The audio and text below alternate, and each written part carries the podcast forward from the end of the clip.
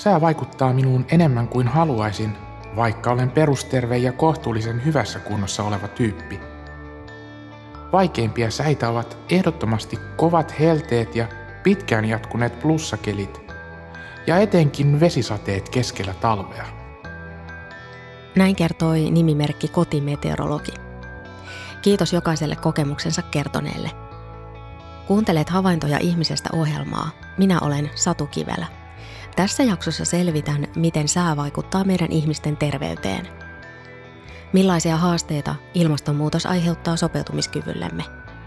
Miten varautua siihen, että ilmasto muuttuu?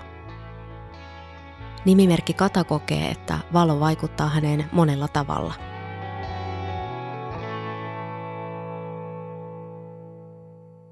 Jos elämässä on stressaava ja kiireinen tilanne, masennun auringonpaisteesta, koska se muistuttaa, etten voi elostella holtittomasti, vaan pitää keskittyä järkeviin, ei niin vapauttaviin asioihin.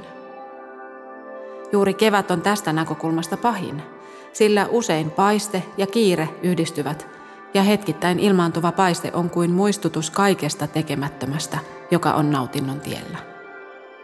Talvisin aurinko on useimmiten vain ihanaa ja piristävää – Kesäisin myös, koska silloin sitä on paljon joka tapauksessa. Synkeä sää ja stressi toimivat hyvin yhteen ajatuksella. Voin nyt hyvin riutua tässä koneella, kun on synkkää muutenkin. Millaiseksi sä luonnehtisit ihmisen kykyä sopeutua ilmastonmuutoksiin tai eri sääolosuhteisiin?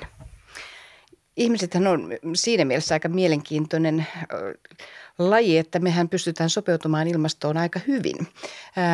ihmiset on kotosi Afrikasta ja me ollaan onnistuttu levittäytymään ympäri maapalloa, asumaan lähes kaikissa ilmastoolosuhteissa. Ja siihen, että me ollaan pystytty levittäytymään tosiaan, niin siihen, se, siihen vaikuttaa se, että me ollaan aika hyviä sopeutujia. Osa siitä on tämmöistä, että meidän, me, me sopeudutaan fysiologisesti, mutta osa on sitten ihan tämmöistä käyttäytymiseen liittyvää sopeutumista. Eli me pukeudutaan säänmukaisesti, pukeudutaan ilmastonmukaisesti, rakennetaan rakennuksia, jossa, joita lämmitetään talvella ja niin poispäin. Eli sopeudutaan aika hyvin äh, semmoisiin ilmaston tavanomaisiin olosuhteisiin. Näin sanoi meteorologi Reija Ruuhela. Hän työskentelee Ilmatieteen laitoksella. Sää vaikuttaa jokaiseen meistä jollakin tavalla. Se on yksilöllistä, millä tavalla reagoimme säähän. Sama sää voi aiheuttaa eri ihmisissä erilaisia tuntemuksia. Oletko sinä kuullut termistä sääherkkyys? Sää vaikuttaa meihin kaikkiin jollakin tavalla. Jos ei muuten, niin vähintäänkin sitten siihen käyttäytymiseen ja mitä laitetaan päälle. Mutta sitten semmoinen noin 50 prosenttia muualla maailmassa tehtyjen kyselytutkimusten perusteella noin 50 prosenttia ihmisistä on jollakin tavalla sääherkkiä. Mitkä asiat sitten vaikuttaa tähän ihmisen sääherkkyyteen? Sitäpä ei oikeastaan tiedetä. Ja monethan näistä on, että sääherkkyys tosiaan se liittyy näihin kroonisiin sairauksiin, mutta sitten myös ihan sellaisiin varmaankin ihan perusterveetkin ihmiset, heidän tapansa reagoida säätilanteisiin vaihtelee. Nimimerkki Vilhelmiina kirjoittaa, että kostea ja kylmä tuuli aiheuttaa särkyjä kehoon. Hän kirjoittaa, että ei pidä kuumuudesta, koska se tekee kehon veltoksi. Vilhelmiinan mukaan hyvä kesän lämpötila on maksimissaan 26 astetta ja hiukan kesäistä sadetta joukkoon. Vilhelmiina pohtii viestissään, että onneksi hän asuu alueella, jossa on vielä kunnon pakkaset ja lunta. On neljä vuoden aikaa. Kuumuudelle, kylmyydelle, valon määrälle, kosteudelle, tuulelle. Ää, tällaiselle ihmiset herkistyy, jos ei tule tämmöisiä niin kroonisten sairauksien pahenemista, niin sitten voi olla päänsärkyä, ää, jaksamisongelmia ja, ja monella tavalla voi kokea sen, sen säätilan ää, epämukavana. Ää, reumaatikot on, on yksi tällainen tunnettu ryhmä, jotka kokee että näiden kipujen pahenemista joissakin tietyissä säätilanteissa – Nimimerkki Taru kirjoittaa vihaavansa talvea, pakkasta, lunta ja loskaa. Taru kertoo olevansa jouluihminen ja kestää sen vuoksi tavallista talvisäätä joulukuun ajan. Sitten talvi alkaa ärsyttää. Taru kertoo, että mikään ei huvita, jos on paljon lunta ja pakkasta. Taru sanoo, että hänellä on jatkuvasti kylmä ja hän saa kylmä ihottumaa. Pakkanen käy myös keuhkoihin, koska toinen keuhkoista on vaurioitunut keuhkokuumeen vuoksi. Erityisesti ihmiset, joilla on kroonisia sairauksia, sydän- ja verisuonisairauksia, hengitystiesairauksia, diabeettikot on, on herkkiä lämpötilan vaihtelulle, niin tällaisilla ihmisillä on vaikeuksia tämän lämmönsäätelyjärjestelmän kanssa. Ja, ja silloin tämmöinen kuumarasitus ja kylmärasitus, niin ne voi vaikeuttaa näitä oireita. Mm. Ja niin sen perussairauden oireita. Perussairauden oireita. Että terve nuori ihminen sietää laajempaa lämpötilan vaihtelua kuin sitten ikääntyneet tai ihmiset, joilla on jotakin pitkäaikaissairauksia. Toisaalta sää voi kokea voimakkaasti, vaikka ei olisikaan sairauksia, sanoo Reija Ruhela Ilmatieteen laitokselta. Nimimerkki kotimeteorologi kertoo sään aiheuttavan joskus myös ahdistusta. Sää vaikuttaa minuun enemmän kuin haluaisin, vaikka olen perusterve ja kohtuullisen hyvässä kunnossa oleva tyyppi. Vaikeimpia säitä ovat ehdottomasti kovat helteet ja pitkään jatkuneet plussakelit, ja etenkin vesisateet keskellä talvea. Aivan erityisen pinnassa sääahdistus on marras-joulukuussa, ja usein saattaa mennä tammikuun puolellekin, kun päivät ovat lyhyitä, aurinkoa ei näy, maassa ei ole lumen hippuakaan ja taivaalta vihmoo yötä päivää vettä. Se on oikea toivottomuuden huipentuma.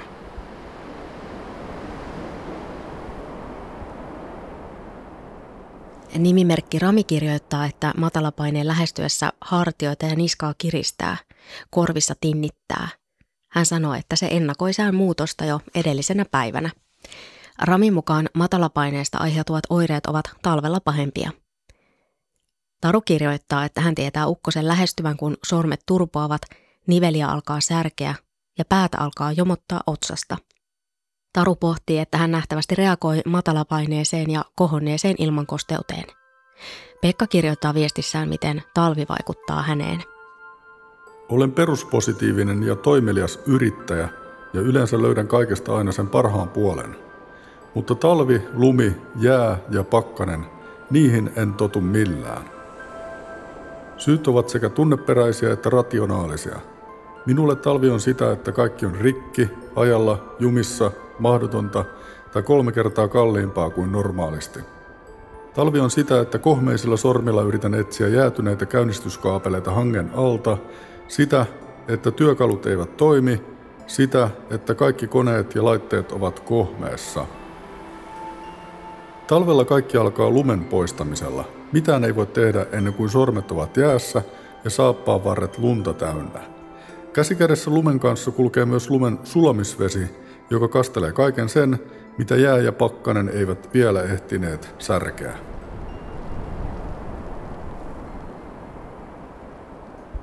Aika moni varmasti samaistuu Pekan kokemuksiin. Pitkä ja kylmä talvi saattavat saada jopa talvesta nauttivan joskus ärsyyntymään ja väsähtämään – Täytyy tunnustaa, että tänä talvena koin ensimmäisen kerran elämässäni turhautumista talven pituuteen ja lumimäärään. Kolaaminen oli ensin hauskaa hyötyliikuntaa, josta nautin. Turhautuminen alkoi vaivata, kun lunta satoi heti kolauksen jälkeen lisää. Ja tämä jatkui monta kuukautta.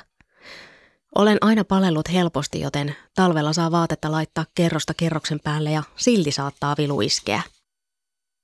Olen kotoisin Pohjois-Suomesta ja siellä on aina paljon lunta ja kovat pakkaset. Lumeen kyllästyminen aiheutti myös identiteettikriisin. Olenko kadottanut juureni, kun kyllästyin talveen? Koin myös syyllisyyttä, koska lumiset talvet ovat tulevaisuudessa ilmastonmuutoksen vaikutusten vuoksi yhä harvinaisempia. Pakkasilla ihmisten, joilla on perussairauksia, täytyy pohtia pakkasten aikana puuhansa tarkkaan – riskiryhmiä on jälleen sydän- ja hengitystieoireista kärsivät ja erityisesti hengitystieoireista kärsivät hyvin helposti kokea kylmärasituksen ja niin, että heidän oireensa pahenee. Me varoitetaan kylmästä niistä eri, niin kuin hyvin kylmissä tilanteissa, mutta oikeasti nämä kylmäoireita esiintyy pitkäaikaissairaalla aika taallisillakin lämpötiloilla ja he tunnistaa sen itse kyllä aika, aika hyvin ja osaavat sitten varautua ja muuttaa käyttäytymistään sen mukaan. Tulppaanilla on sepelvaltimotauti ja hän ei sen vuoksi ulkoile kovilla pakkasilla. Olen huomannut, että pimeyden tultua marras sekä joulukuu on nykyisin raskaampaa. Ei ole lunta. On ollut hetkiä, jolloin pimeys ahdistaa, mitä ei ennen ole ollut. Piti keksiä jotain mieltä piristävää. Yli 10 asteen pakkaset ovat hengitykseen pahasta. Kovilla pakkasilla ei voi ulkoilla. Tosin pitkiä jaksoja ei tänä talvena ollut.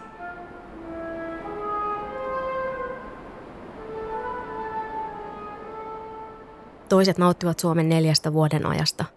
Pimiä puolestaan kokee vuoden aikojen vaihtelun Suomessa raskaana. Kärsin kaamosmasennuksesta. Luulen, että kohdallani se on osin luultavasti perinnöllistä, osin opittua. Vuoden aikojen vaihtelu Suomessa on minulle todella raskasta, sillä kehoni ei ehdi koskaan tottua kunnolla valon määrään, joka muuttuu koko ajan – Keväällä monet tuttavistani piristyvät. He tuntuvat oikein olevan täynnä energiaa ja intoa. Minun kehoni ja mieleni sen sijaan väsyy, sillä pitkä pimeä talvi painaa vielä vahvasti mielen päällä.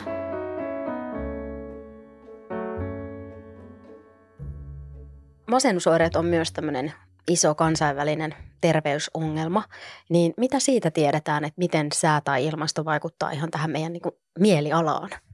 Suomessa tehtyjen tutkimusten mukaan niin jopa 40 prosenttia ihmisistä sanoo, että on jonkinlaisia kaamosoireita. Mutta sitten varsinaista kaamosmasennusta, niin se on sitten ehkä vain yksi prosentti väestöstä. Eli sitten se tapa reagoida vaihtelee hyvin, hyvin paljon.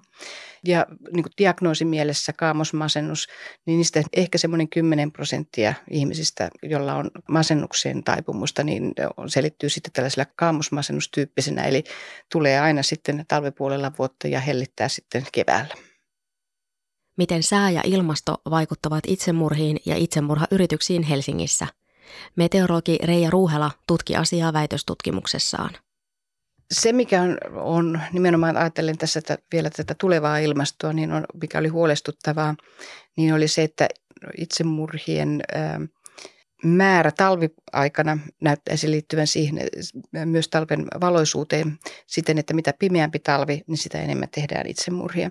Itsemurhien piikkihän on siis keväällä, mutta, mutta myös sillä talven pimeydellä on, on selitystä siihen talvikauteen ja ilmeisesti jossakin määrin myös talven synkkyys ennakoi sitten sitä itsemurhapiikin suuruutta sitten keväällä.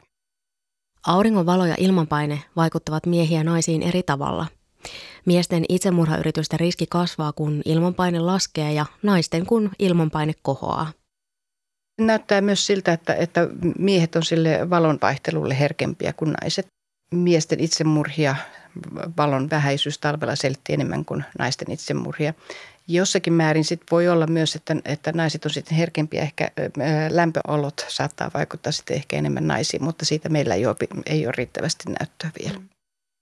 Ruuhela painottaa, että itsemurhan taustalla on aina muitakin painavampia ja kuormittavimpia syitä kuin sää kun meteorologina puhun, niin sitä saa, saa sellaisen kuvan, että se olisi niin kuin ainoa asia, mm. mutta ei tokikaan niin.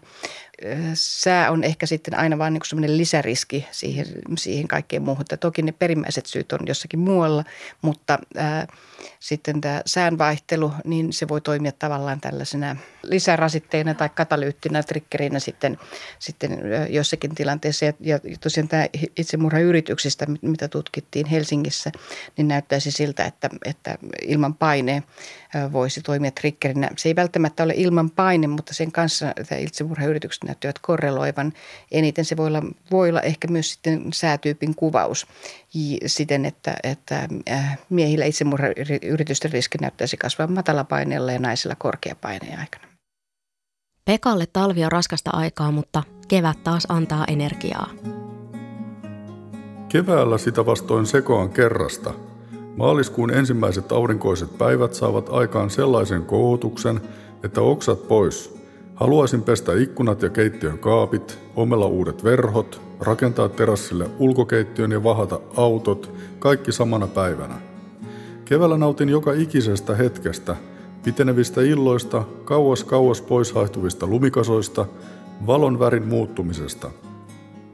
Minulle kesä ei voi milloinkaan olla liian kuuma – Kesällä touhuan töissä ja kotona aamusta iltaan, nukun välttämättömät muutamat tunnit yössä ja taas aamulla sinkoan kohti uusia seikkailuja. Nautin lämmöstä ja arjen helppoudesta, luonnon tuoksuista, kesäisen aamuyön äänistä kirkuvine lokkeineen ja baarista kotiin hoipuvine kansalaisineen. oman kotini lämmitetystä uima-altaasta ja huonekohtaisesti säädettävästä jäädytysilmastoinnista. Olen yrittänyt noudattaa vanhaa neuvoa, jos jokin ottaa päähän, tee muutos tai toleroi, mutta älä tuhlaa elämääsi valittamiseen. Muutto Brasiliaan jää käytännön syystä haaveeksi, joten ei ole muuta vaihtoehtoa kuin yrittää sietää talvea. Moni lämmöstä ja auringostakin nauttiva koki kesän 2018 kuumuuden tuskaisena. Ilmatieteen laitos ensinnäkin antaa varoituksia helteeseen ja kylmyyteen liittyen, ja nämä, nämä varoitukset nämä on siis terveysperusteisia nimenomaan tuolla kuumapuolella. Ja ne varoituksia annetaan sen takia, että ihmiset osaisivat vähän ennakolta varautua.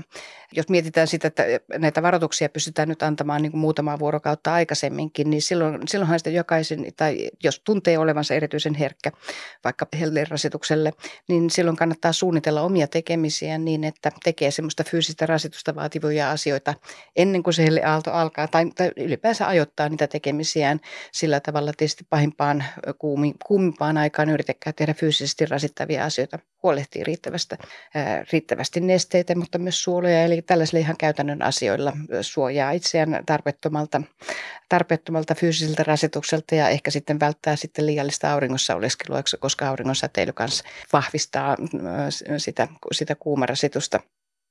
Ilmatieteen laitos aloitti hellevaroitukset vuonna 2011.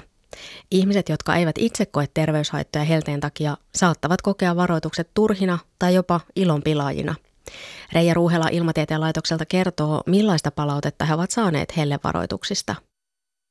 Aika useinhan nämä palautetta antavat on juuri netissä perusterveitä nuoria, aktiivisia ihmisiä siinä mielessä. Ja ehkä heille, heille rasitus ei heitä koskekaan samalla tavalla kuin sitten, sitten ikääntyneitä ja, ja pitkäaikaissairaita. Olen saanut myös sellaista palautetta, että lopultakin ilmatieteen laitos tekee jotakin hänen kannaltaan hyödyllistä, kun varoittaa helteistä. Eli sitten sit pitää muistaa myös sitten se, että, että meitä, on, meitä on moneksi. Taru kertoo, että hänelle sopii parhaiten kuuma ja kuiva sää. Taru sanoo, että oli kesällä 2018 onnellinen, kun lämpötila oli vähintään plus 25 astetta useampana päivänä peräkkäin. Helle ei tuota Tarulle ongelmia ja hänen mielialansa on silloin huipussaan – Nimimerkki kotimeteorologi ei siedä hellettä. Viime kesä oli lähes sietämätön, kun päivälämpötila oli plus 30 tai jopa yli ja yön alinkin jopa 20 astetta. Oli tukahduttavan kuuma yötä päivää, sisällä ja ulkona. Vaikka kävin suihkussa, ei se juurikaan oloa helpottanut. Keskityin löhöilemään tuulettimen äärellä ja välttelin ulkona olemista. Jätin jopa porjatsin väliin sen takia, että pelkäsin hikoilevani itseni kuiviin. En olisi nauttinut hienoista artisteista, sillä en olisi pystynyt ajattelemaan muuta kuin kuumuutta. Helleaallot lisäävät kuolemantapauksia. Tilastojen mukaan hellejaksojen aikana on menehtynyt satoja ihmisiä tavalliseen kesälämpötilaan verrattuna. Helleaaltojen riskien minimoimisessa ja varautumisessa kannattaa hyödyntää Ilmatieteen laitoksen varoituspalvelua – Muutakin varautumista tarvitaan tulevaisuuden varalle. Pitkällä tähtäimellä jo vähän niin kuin ennakolta, niin, niin siihen tietysti yksittäisillä ihmisillä on aika vähän mahdollisuuksia vaikuttaa kauhean paljon, silloin kun puhutaan jo niin kuin yhteiskunnan varautumisesta, miten rakennukset toimii helleaaltojen aikana. Nyt pitäisi oikeastaan suunnitella rakennuksia Äh, ajatellen sitä, että, että ilmastonmuutoksen myötä helleaaltot yleistyy, niistä tulee entistä kuumempia ja pidempiä ja rakennusten pitäisi toimia myös, myös kovilla helteillä. Että, että se on asia, mitä pitäisi tehdä jo nyt, nyt ihan selkeästi suunnitella sitä. Rakentamisessa ilmastonmuutos on huomioitu lähinnä energiatehokkuuden näkökulmasta. Rakennuksista pyritään tekemään mahdollisimman tiiviitä, jotta lämmitys ei karkaa harakoille – saattaa jopa johtaa siihen, että rakennukset on niin tiiviitä, että ne ei sitten enää tahdo toimia riittävän hyvin helleaaltojen aikana. Että, että tämä on, on, on varmasti näkökulma, jota pitäisi ajatella entistä enemmän rakennusten suunnittelussa. Ja sitten toisaalta siinä tulee vielä tämäkin, että nykyisin on, on tällä hetkellä myös kaupunkialueilla rakennetaan entistä tiiviimpiä asuinalueita ja siinä on vaarana, että me, pahennetaan tämmöistä kaupungin lämpösaareketta, joka taas sitten näkyy vielä niin kuin lisää sitä kuumarasitusta. Nimimerkki Tulppaani kirjoittaa sään vaikutuksista häneen. Odotan kevättä ja valoa. Tuntuu kuin niin sanotut normaalit säät olisivat vähissä. Jotkut ihmettelee, miksi säätiedoissa pitää varoittaa, mutta kuuntelen ja katson hyvin tarkkaan, koska krooninen sairauteni panee miettimään menojani sekä kesällä että talvella. Keskustan pölyn huomaa hengityksessä ennen katujen putsausta. Hapekas sadeilmakin on parempi, vaikka useita päiviä ei sekään vireyttä nosta. Ilmastonmuutos lisää helleaaltoja. Kaupungissa voi olla tukalan kuumaa, mutta maaseudulla on tulevaisuudessa yhä enemmän iäkkäämpiä, joille helleaalto on iso rasitus. Yksi, mikä on mielenkiintoinen, on kyllä sitten tämä Suomessa tämä kaupungistuminen, muuttoliikkeet. Meillä jää maaseutualueella varsin on suhteessa enemmän ikääntyneitä ja sitten kun me keskitytään terveydenhuollon palveluita, niin miten hyvin sairaankuljetuksessa, kaikissa tällaisissa osataan varautua sitten siihen, että, että helleaallon aikana onkin sitten entistä enemmän ehkä töitä ja sairastuneita ihmisiä kuljetettavaksi. Eli kaikkia tällaisia asioita täytyy, täytyy pohtia. Miten, miten se ikääntyvä väestö sitten pärjää siellä helleaaltojen aikana niissä maaseudulla, jossa sinänsä voi olla paremmat oltavat kuin kaupunkialueella, mutta mm. sitten nämä pitkät etäisyydet ja yksinäisyys ja eristäytyneisyys, sosiaalinen eristäytyneisyys, tällaiset asiat vaikuttaa myös.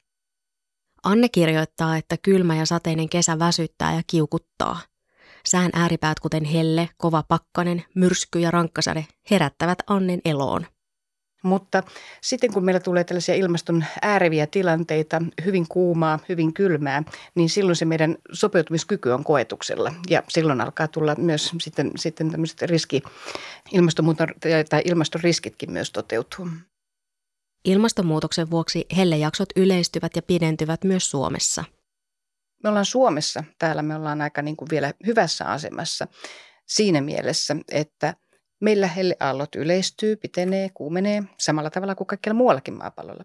Mutta koska Suomi on niin kuin lähtökohtaisesti aika viileä maa, kylmä maa, niin se, että me pystytään kyllä sopeutumaan siihen lämpenevään ilmastoon jossakin määrin niihin tulevan ilmaston keskimääräisiin olosuhteisiin. Toki jälleen niin kuin samalla tavalla, vaikka me sopeudutaan siihen lämpenevään ilmastoon, niin sitten ne uuden ilmaston helleaallot, ne on niin kuin, koska ne on vielä entistä kuumempia ja entistä pidempiä, niin ne on niin kuin suurempi rasite, rasite meille joten kyllä siinä sopeutumisessa on vaikeuksia ja meidän täytyy varautua niihin, niihin helleaaltojen isoihin ongelmiin, mutta tosiaan me voidaan siihen jossakin määrin sopeutua. Helleaalto aiheutti Euroopassa 70 000 ihmisen kuoleman vuonna 2003.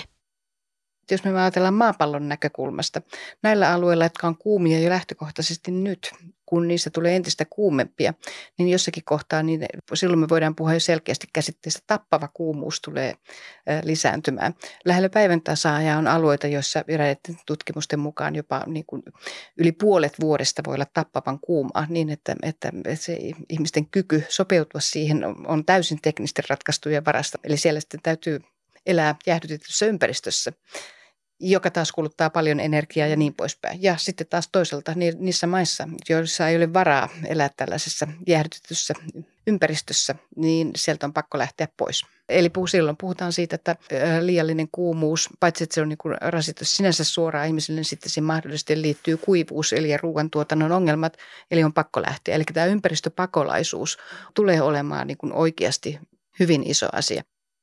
Ilmastoriskeihin ja ilmastonmuutoksen tuomiin ääriilmiöihin varautuminen tai niistä selviämisen mahdollisuudet jakautuvat rajusti. Meillä nyt on jakautunut tämä maapallolla tämä hyvinvointi sillä tavalla, että, että ne köyhimmät alueet on myös niitä, jotka sitten kuumenee, kuumenee niin paljon, että eläminen siellä alkaa olla mahdotonta. Ja tämä on kieltämättä tämmöinen aika suuri epätasa-arvoasia, että nämä läntiset hyvinvointiyhteiskunnat, jotka ovat eniten aiheuttaneet ilmastonmuutosta, niin meillä on myös sitten parhaat edellytykset sopeutua siihen muutokseen. Mitä pitäisi tehdä? Ilmastoparometri 2019 tutkimuksessa yli 60 prosenttia vastaajista on sitä mieltä, että rikkailla mailla on velvollisuus tukea köyhempiä maita ilmastokriisin ratkaisemisessa. Vastaajien mukaan Suomen tulee kehitysavun kautta auttaa ilmastonmuutoksen hillitsemisessä ja sopeutumisessa – Siihen, kuinka haavoittuvainen ihminen on ilmastoriskien suhteen, vaikuttaa moni tekijä. Mitkä kaikki seikat vaikuttavat? Kysymykseen vastaa Reija Ruuhela Ilmatieteen laitokselta. Muualla maailmassa on tehty tutkimuksia, joiden mukaan sosiaaliset tekijät, koulutus, taloudellinen asema, ne vaikuttaa paljon siihen sopeutumiskykyyn. Meillä ei ole kauhean paljon vielä tutkittu sitä, että missä määrin vaikuttaa, mutta kyllä varmaan, varmasti suomalaisessa yhteiskunnassa on, on pätee samat asiat, että, että vähemmän koulutettu väki ja huonommassa taloudellisessa asemassa olevat, niin ne ei pysty varautumaan samalla tavalla vaikkapa kohentamalla sitä asuinympäristöä sopivaksi tai pienimmissä, pienissä asunnoissa verrattuna isoissa asunnoissa asumiseen. Anja kertoo, että sää vaikuttaa hänen vointiinsa. Olen aina ollut herkkä säänvaihteluille. Auringosta olen saanut aina energiaa. Lapsena sade sai minut huonolle tuulelle, mutta opin vanhetessa hallitsemaan tuota tunnetta. Kevät-talven aurinkoiset päivät ovat mielestäni vuoden parasta aikaa. Kesähelteestä en pidä ollenkaan. Kymmenen vuotta sitten sairastuin nivelreumaan. Vaikka sairauteni on hyvässä tasapainossa, kiitos hyvän lääkityksen, matalapaine aiheuttaa oireita. Ilmastonmuutos ja ilmastoriskit voivat vaikuttaa myös meidän mielenterveyteemme. Se, mitä tiedetään maailmalla, mitä, mistä yleisimmin keskustellaan, tällaiset posttraumaattiset stressihäiriöt, jotka tulee siitä, että jos on kokenut jotakin voimakkaan sään ääriilmiön, trooppisen myrskyn, ollut tulvan uhrina ja niin poispäin. Tällaiset vaikutukset voi näkyä vuosikymmeniä mielenterveyden ongelmina. Ja sitten tosiaan on puhuttu paljon myös tästä ympäristöahdistuksesta, ilmastoahdistuksesta – Ilmastonmuutos muuttaa myös talvet Suomessa. Tulevassa ilmastossa kireitä pakkasia on vähemmän. Epävakaita kelejä on yhä enemmän. Se lisää liukastumisonnettomuuksia. Tulevaisuudessa on toki myös jonkin verran kylmiä jaksoja. Meidän tulee ruuhella mukaan edelleen muistaa, miten kylmään sopeudutaan. Kyse on arkisista taidoista, miten pukeudumme ja lämmitämme taloja. Talvista tulee synkempiä, koska saamme auringonvaloa vähemmän. Ai miten? Pilvisyys, sateisuus ja vähenevä lumipeite vaikuttavat siihen. Me joudutaan muuttamaan meidän elintapoja aika tavalla, että eläisimme paremmin kestävän kehityksen mukaisesti. Ja mä oon itse pohtinut aika paljon viime aikoina sitä, että yhdistelmä, kaamosoireet ja työuupumus, niin on aika, aika hurja. Jään pohtimaan sitä, että, että voitaisiinko se ottaa huomioon entistä enemmän ihmisille hyvin sopivat vuoden aikaisvaihtelu jopa tässä työmäärässä. Aika mielenkiintoista on se, että mehän pidetään lomaa kesällä, mutta itse asiassa mehän jaksaisimme tehdä töitä kesällä ja viettää lomaa talvella. Nimimerkki S kirjoittaa olevansa riippuvainen valosta ja etenkin sen määrän kasvamisesta. Sälle ei ole väliä millainen sää on, kuhan vain on valoa, oli päivä sitten pilvinen tai aurinkoinen. Aurinkoiset päivät luonnollisesti antavat enemmän energiaa, kun valoakin on paljon, mutta sillä, onko esimerkiksi lämmin tai kylmä, ei ole niin paljon merkitystä, kertoo nimimerkki S-kokemuksistaan. Nimimerkki Pimiä kertoo, miten valon määrä vaikuttaa hänen jaksamiseensa.